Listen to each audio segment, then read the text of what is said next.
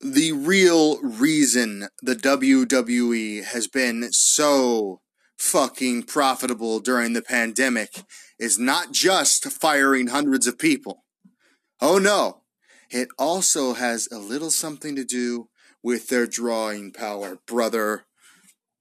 You see, one thing people don't know, one thing they want you to forget about is before the pandemic started, there was a significant decrease in ticket sales at live events, not just house shows, but SmackDown, Raw, and NXT. And as we all know, live shows are very expensive to make, right? Very expensive to produce. So when they cut out the live shows, supposedly due the pandemic, their profits increased exponentially.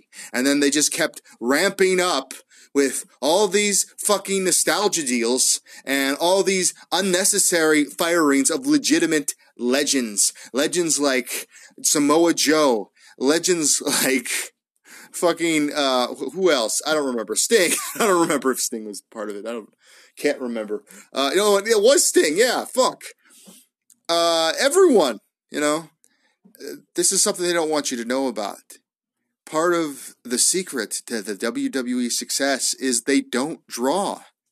And because they don't draw, they have wisely totally transitioned into a TV promotion, uh, you know, through the auspice, you know, through the, the, um, excuse of the pandemic. Because if they didn't have all these nostalgia based deals, all this branding based deals, all these deals, like, you know, like a Trump type business. It's all about the fucking branding and the nostalgia, brother. It's not about the current product and it's not about the draw power because we know they weren't drawing.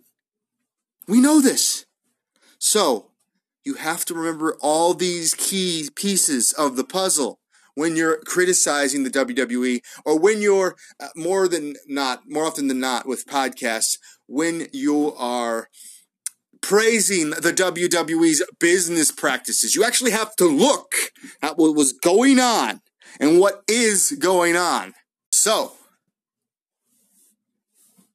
that is one of the greatest secrets to the WWE success. It's all about branding, baby. It is not about the product. Good day. Fuck the WWE. Follow me at Leftendo. Adios.